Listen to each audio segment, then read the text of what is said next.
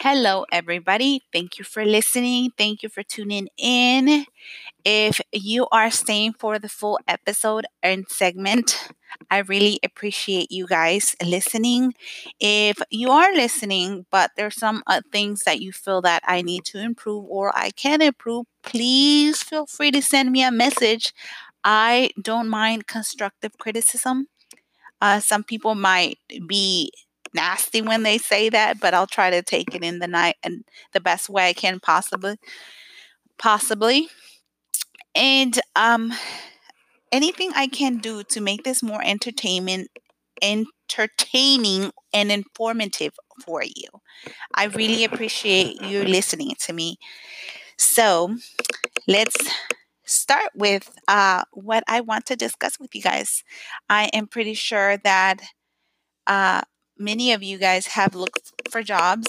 I am currently looking into creating a membership for uh, this online account that uh, I'm pretty sure you all are familiar with, uh, LinkedIn. I, if you pay for membership, I believe you have more. Um, you get a little bit more perks out of it. Anyways, and one thing that I have learned in the by by the end of last year, I noticed that this was happening more frequently, and there was a young lady that uh, spoke much about it, and I really admire her for doing so because she opened a can of worms uh, in a way, if you want to say it that way, and um, it has a lot to do with the whole hiring process and how some um, potential candidates feel like they're being blackballed. Uh, either from because of their current employment. Some candidates are not selected because um, some of those uh, positions are given to other people that are being favored and are less qualified. And also, um, she speaks a lot about uh, horrible bosses and horrible uh, companies who don't uh, see the value of their employees. And I don't think that this is something that is going to change very quickly because I think that in this day and age, um, companies are not really looking into um, seeing how they can make their employees uh, happy. I think that many of them are just looking at, I want production, I want results. Doesn't matter what it takes. If it takes all your time if it takes like every like sweat in your forehead or whatever. I need to see the results that i want. I don't care if you had lunch or not. I don't care if you took a break. Um, i want to see that ha- happen. And there's other companies who are very strict on you need to take a 15 minute break, you need to take a lunch break, and but you must get all this work done by today. You know, it's like kind of they want you kind of to slave away at the same time, but they want to be within regulation regulations of of what is cons- what should be done for you as an employee. Like you need to take your breaks, you need to make sure you eat or whatever. But they want you to work extra hard. Um, and then they have, you know, other companies who just don't care. Like they are, I mean, others, others, they just want you to, you know, just work, get it done, doesn't matter you know. Um, but keep me posted for every little thing you do because I need to make sure that you're doing it right.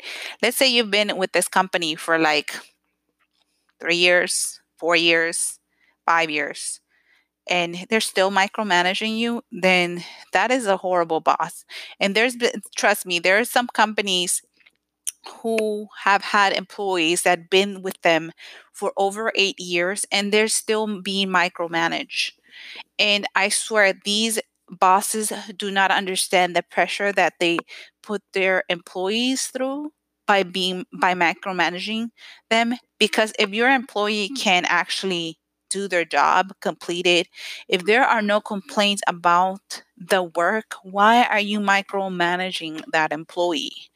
That you know that by you micromanaging, you're just getting in the way of that person doing the work in a timely manner. And you also have companies where this, there's a particular system you have to work with that not everybody in the company work works with, but that system is down and you're just expected to sit there this whole time and wait for it to come back up. So, in the meantime, if there is nothing for you to do where you can like for example do the filing do the faxing do this or do, do the co- photocopying or whatever if there's none of that stuff that needs to be done at the moment um, then i don't think it's a good idea to say you know what go ahead and just sit there and wait for time to go by especially if you know that system might come up later, I would probably suggest to my employee if this is something that can be done at home because it's done online, if you have internet access, and if you have a computer at home, or if you want to take a company comp- a laptop, do so. Like, you know, log back in at a reasonable time if you want to work. Uh, if you want to if you can work late then that's fine if not you know go home and then you can make up the hours during the rest of the week the hours that you missed but not use any personal or vacation time for those hours that you, we didn't allow you to work so there's a lot of things that many employees are sick sick about like it's just getting too disgusting like some people i notice that there's there's a reason why people just want to be independent contractors they just want to go and be self-employed because they don't want to deal with that. And you also know and i've also noticed that by speaking to my black friends um, not so much of my brown friends but my black friends um, that there's a saying that I've heard so much, and it's really sad, but it's so common. And I wish that was not the case. But with my black friends, it's uh, the first, last one hired, first one fired. So basically, even though that black employee was a great employee, the fact that he is black would be the the only reason that he would get fired if the company needed to make some cuts. And I don't think that that should be a reason to let go of an employee. I think that if you want to start cut, cutting back on people, start cutting back on the ones that are slacking, start cutting back on the ones that are not are not being productive at all. But I think that is a waste of time because they find themselves looking for jobs more often than others because of that fact.